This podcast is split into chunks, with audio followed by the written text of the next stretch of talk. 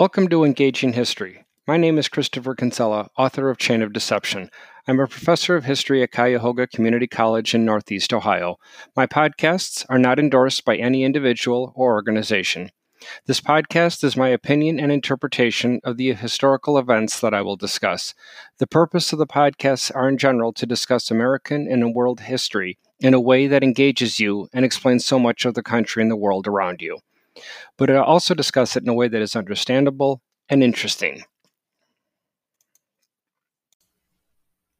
Welcome back to this 18th podcast on world history. We're well into the development of the Roman Empire, and in podcast 17, we discussed this idea of the Christian attitude or mindset in the sense that it was perceived by outsiders as being more or less of a pessimistic outlook. However, as I also mentioned in podcast 17, that there's no largely any academic doubt any longer, nor had there been for centuries, that Christianity was the largely the only unifying force in the late Roman Empire and then throughout Europe by extension. From there, we then looked in that podcast about the role or lack thereof of this idea of education in the sense that it was considered to be not necessary, it was better to prepare for the second coming and or their own death and resurrection. We also don't see any evidence that the Roman Catholic Church pushed for the idea of education either. These two elements are what brought about this concept of what we call the Dark Ages. This is the reason why this roughly 1,000 year time period, uh, known as the Middle Ages, is also called the Dark Ages as well. And that's where that dark comes from. It's the absence of new knowledge. It's the absence of the conquest or the search for knowledge. We also looked at how Christians were fostering Romans, Roman ideas within the confines of the Roman Empire's institutions. We ended the podcast looking at the effects of St. Augustine, who lived from 354 to 430 AD, in his autobiography called The Confessions, looking at this idea of human weakness, in other words, human error versus a life of evil. We ended then looking at what evil really was, and again, ironically enough, spelled backwards live it's almost as though evil is in the uh, is in opposition to life as time marched on, and the Roman Empire again continued to disintegrate by 476, or depending upon your belief in which theory is valid to you, either disintegrated, moved over to modern day Istanbul for another 1,000 years, or continued on under the name of the Roman Catholic Church, questions started to crop up. If we humans born with this idea of this concept of original sin, which we'll talk about in a moment, that means there is some bad in the world, does it not? In other words, evil, does it really exist? And Augustine's not denying that it does. But herein lies the conundrum, or in essence, a question that largely does not have one agreed upon answer. If God created everything in the world, then did not God also create evil? Again, it's a question that that goes back for millennia. However, I would like to share with you a story about how one particular atheist professor attempted to prove that religion as a whole is a hoax and was largely pointed out this was pointed out to this professor by one well known, although not at this time, well known student.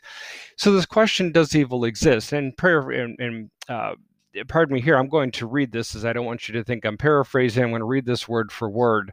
And then in the end, I'll tell you when I'm done. But I would like you to consider whether this actual transaction, whether this, this, uh, conversation really took place or not is not nearly as important as the idea that come or ideas that come out of it. So, the university professor challenged his students with this question: Did God create everything that exists? A student bravely replied, Yes, he did. God created everything? the professor asked. Yes, sir, the student confidently replied. The professor answered, If God created everything, then God created evil, since evil exists. and according to the principle that our works define who we are, then God is evil. The once confident student became quieter now, as he was searching for an answer. The professor, however, was quite pleased with himself and boasted to the students that he had once again proven that the Christian faith, and by extension religion as a whole, is nothing more than a myth. However, another student, towards the back of the class that oftentimes didn't say much, said, Can I ask you a question, Professor? Well, of course, replied the professor. The student asked, Professor, does cold exist? And the professor looked and says, What kind of question is this? Of course it exists. Haven't you ever been cold? The rest of the students kind of snickered at the young man's foolish question.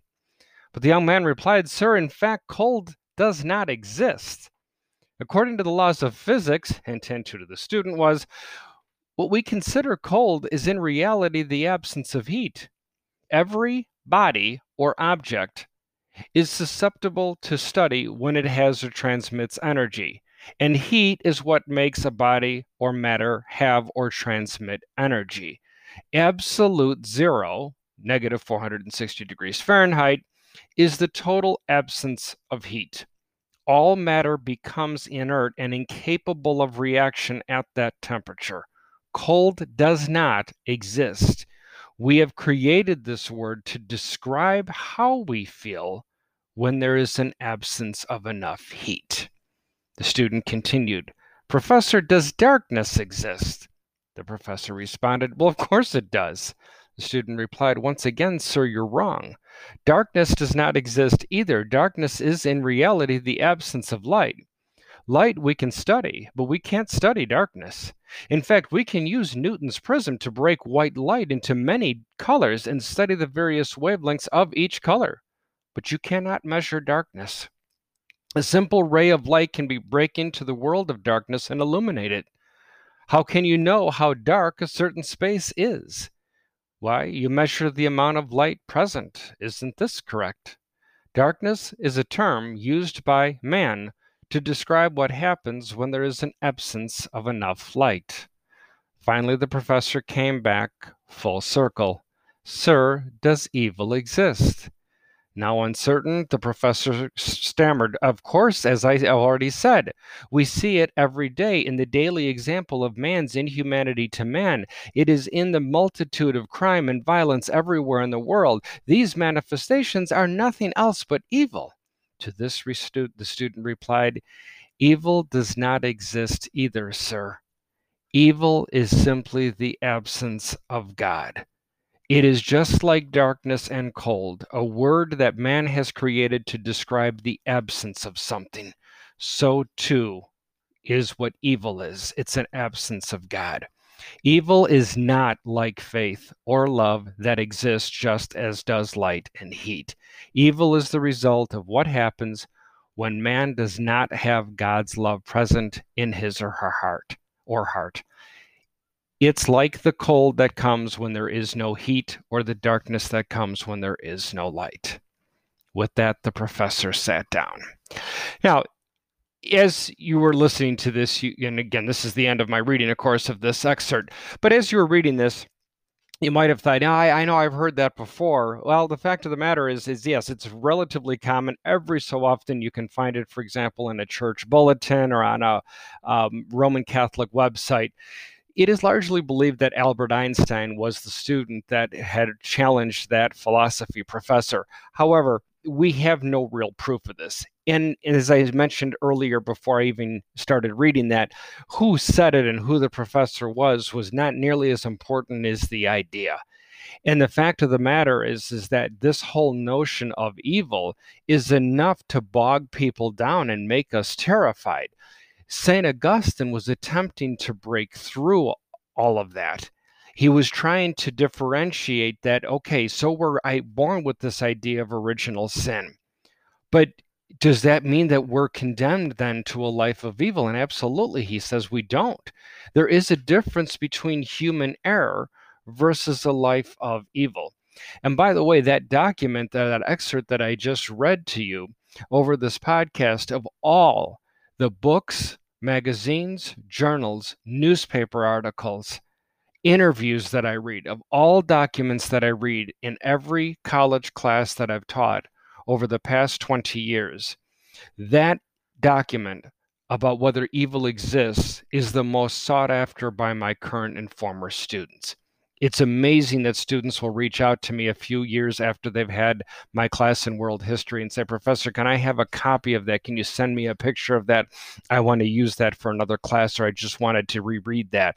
So again it, it really is thought provoking so let's move on now again whether this this idea of human weakness human error versus a life of evil and let's look at this concept of original sin if you notice the way, and again, as I've said earlier, I'm a Roman Catholic, but this is not a, a, podcast in any way to try to manipulate you or directly trying to recruit anybody into following Catholicism or Christianity as a whole or any other religion.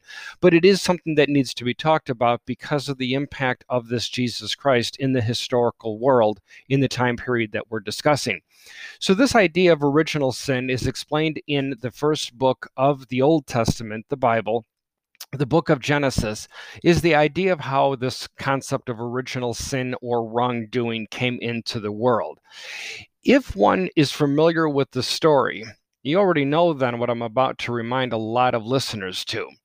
The fact of the matter is, if you notice the way the story of how the original sin came in, it's really not any one particular life form. It's not Adam by himself or Eve, or even the serpent or snake. If you notice the way the story is written, it's really a tripart. It's really a, a, combination of the three life forms essentially coming together to challenge God's authority. As we know, if one believes verbatim into the Genesis theory, that Adam and Eve were the two first humans created by God as he created the world in seven days. And again, I'm not here to debate whether the world was created in seven 24 hours time period or not. However, in my second half of world of American history podcast, I do get into that with the Scopes trial in the 1920s. However, this notion that Adam and Eve were told that anything in this beautiful Garden of Eden, in this utopia, this paradise, they could have absolutely anything but just don't touch that big tree in the center. And don't take that luscious fruit that you see hanging off of those tree branches, the apples. Interesting. God says, You, Adam and Eve, you can have anything you want in this beautiful paradise, just don't touch that tree. So, how then do they ultimately break God's command? Again, it's not any one life form. The serpent is the one that slithers up to both of them? No, just to Eve and says, Come on, Eve, take a look at that apple. Isn't that beautiful? Doesn't it look so good? God's not going to know if you touched it. Go ahead. You see, by the way that story's written, Eve did not come across the idea by herself. She was led to think uh, in a new way or to see something differently based on another life form. The author, of course, just chose the snake or the serpent. So notice again, Eve's not walking through saying, you know what, I've had it with this God. I want to taste that apple. Uh-uh. Supposedly, she never had the idea. The idea was given to her. But the snake, being armless and legless, couldn't get the fruit himself and give it to Eve. So he, the snake persuades Eve to grab the apple. Aha, so evil comes into the world through a woman. No, because that's not the end of the story. Eve grabs the apple, says, Wow, this really does look fantastic. Where's Adam? Seeing that he wasn't here to listen to this conversation between the snake and myself, why don't we have Adam try the apple? So you notice Adam is the one that takes the bite, suddenly becomes aware of his surroundings, immediately gives the apple to Eve, who then also chomps it, into it. And then there, boom, is the idea of original sin, the original or first time that the human race went against God's commands or wishes. But a quick review see how that original sin, understand how that original sin came about. Serpent tempts, Eve relents, grabs the apple, but has enough strength to say, I'm not going to eat it though, because I know we're not supposed to. But here, Adam, you try it. Adam didn't take the apple from the tree, Eve did. All he did was bite into it. Please know, though, if that is how evil came about, if you had it within your means, listeners, if you truly could turn back the hands of time to go all the way back to the origins of this story and persuade the snake to get lost or Eve to not listen to the snake, if you, in other words, could truly eradicate evil from the world, if you, with the snap of your fingers right now, could say, evil, boom, you're gone. Human race can no longer commit any wrongdoing. Would you do it? Would you actually snap your fingers to eradicate evil from the world that humans create? Because here's the problem, folks. With that wish, as they say, be careful what you wish for because you just might get it. In order to take evil away from the world, you're also going to have to take away something else from our humanity. And that is the word consciousness. Yes, you take away evil, the ability to do wrong you have also robbed the human race of the ability to think, to have a conscience. No, it's not a stretch. It's not a play on words. Think about what consciousness is. When a crime is done and the, the accused is in court, what are the prosecutors trying to prove? That that man or woman committed that crime consciously. We hear that word all the time. Let's break it down. Con science. Con meaning with, science meaning knowledge. It is our choice whether after Eve took the apple, after Adam sunk his teeth into it, from there on out, it is up to the human race to make the choice to do wrong or to do good. But you rob us of that ability, of that ability to make a decision. Yes, you've eradicated evil. But is that what God really wanted? Because if that's the case, folks, how are we any different than a robot? How is the human race any different than the lioness who takes down an antelope in the African plains in order to feed its young? the lioness steals consciously? Heck no. The lioness is bringing down the antelope or the elk or the gazelle in order to feed its young.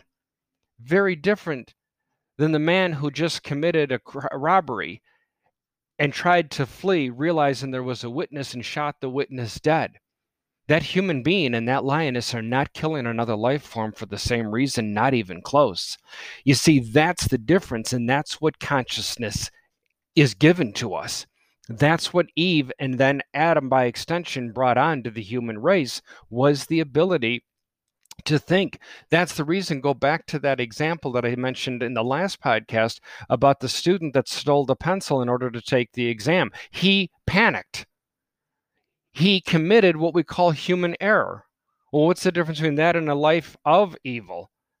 Because he didn't stay committed to it. When the passion, that moment passed, the guilt crop crept up into his what? Subconscious? No.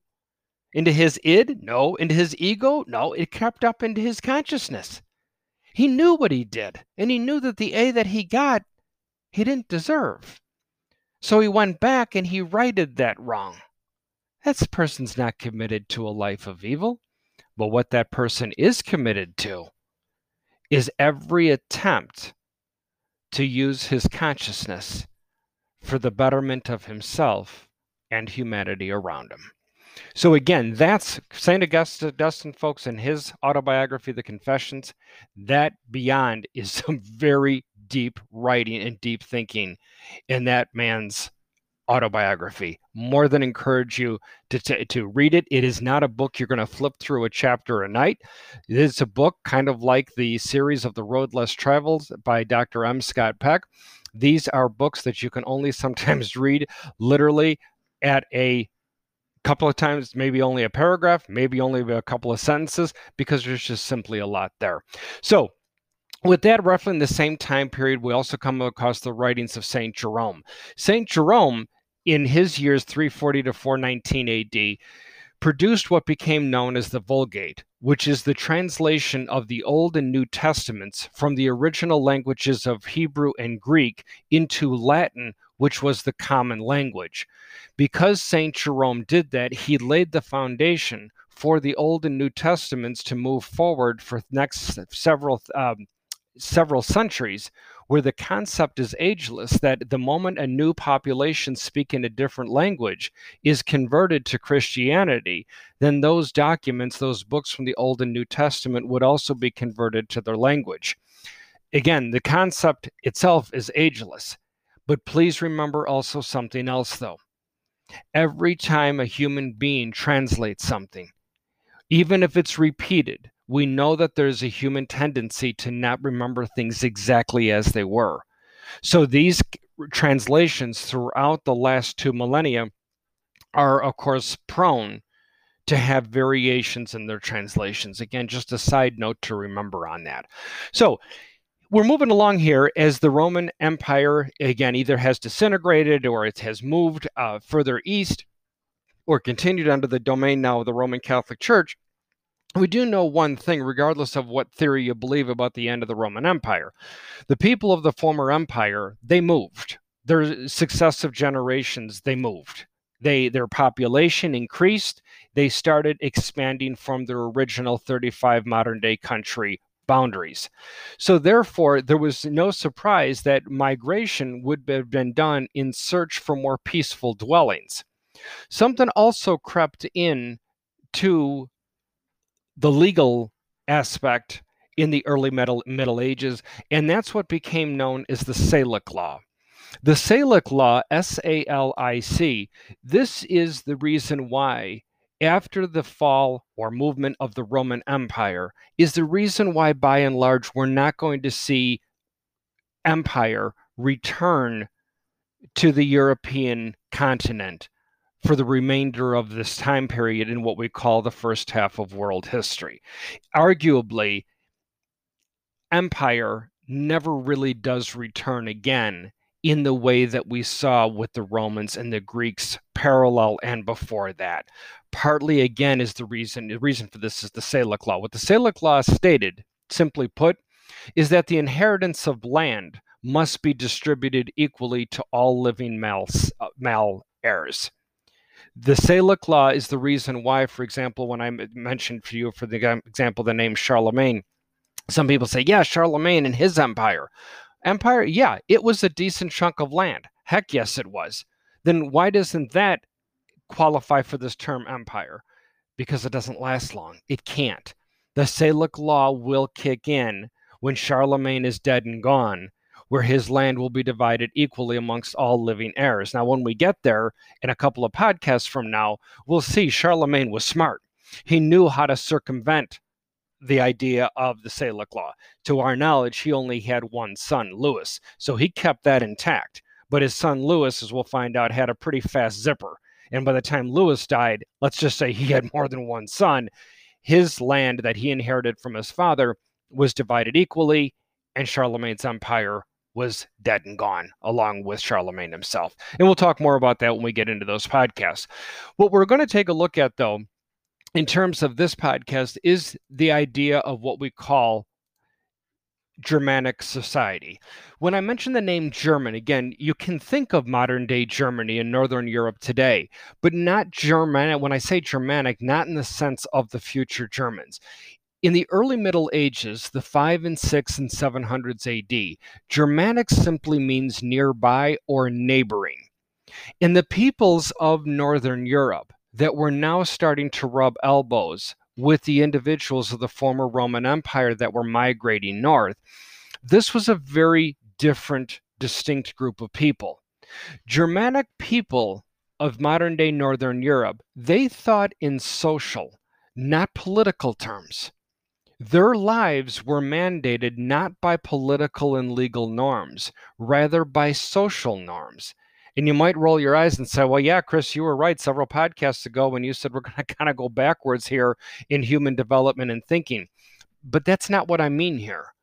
When I say that the Germanic peoples didn't think in political terms, it's not a bad thing. I'm not here to criticize it or to praise it.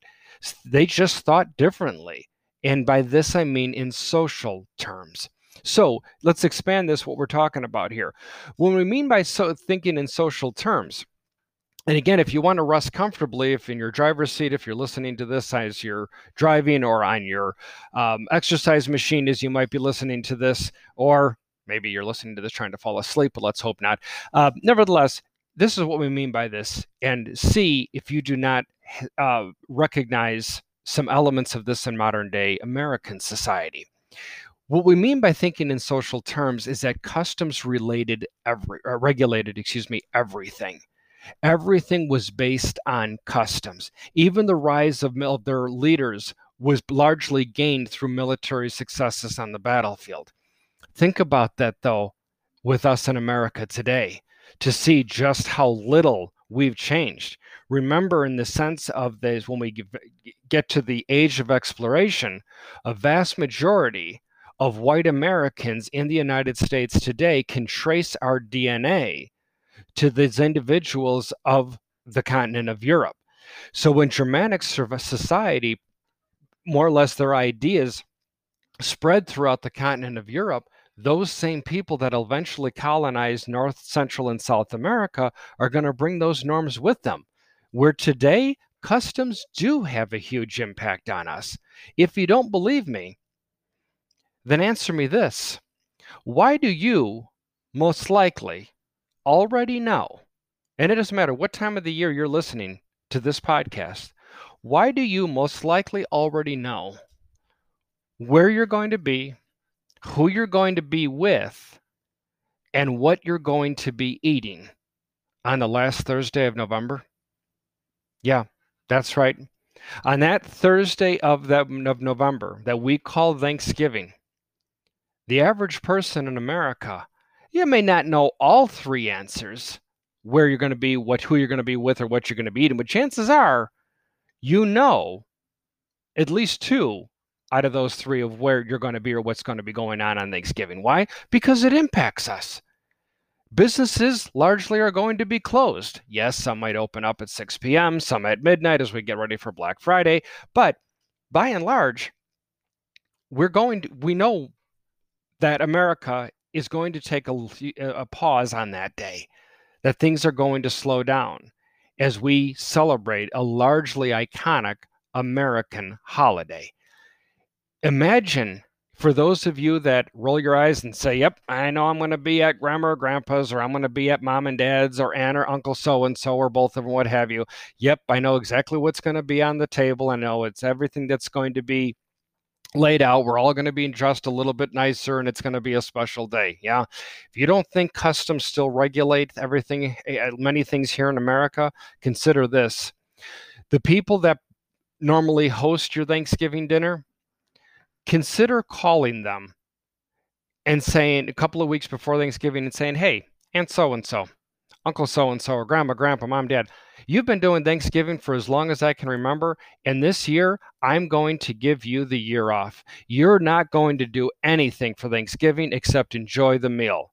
They're going to have a lot of hesitation. Wait a minute, what's going on? I'm not preparing Thanksgiving dinner? Boom. At that point, grandpa or uncle so and so, if it's the traditional American family, they're going to be grabbing the other line there and saying, wait a minute, nobody's messing with my Thanksgiving dinner. Say, no, no, grandpa, uncle so and so, dad, don't worry about it. I've got dinner handled. You're going to make Thanksgiving dinner? No. I'm going to bring over McDonald's Big Box. I'm going to go to White Castles and grab a stack, and we're going to have a great old time. We're not going to worry about making anything. Thump. Boom. There goes down grandpa or uncle dad, or, or dad. A few seconds later, other people join them, right? Because they've passed out because you've messed with customs. You've messed with our societal norms. You want to do that on any other Thursday of the year, you probably won't have a problem with that, but not on that Thursday in November. So, this is what just a quick uh, example here of how Germanic society is going to more or less be having an impact on the former people of the Roman Empire. When we come back in the next podcast, we're going to then look at what people of the East were doing. When I mentioned earlier, for those that believe that the Roman Empire didn't fall in 476, rather it simply moved to modern day Istanbul, we're going to take a look at what that means. In the meantime, though, thank you for listening. Go to my website, cekinsella.com, and email me with any questions. Have a great day, and thanks for listening. Thank you.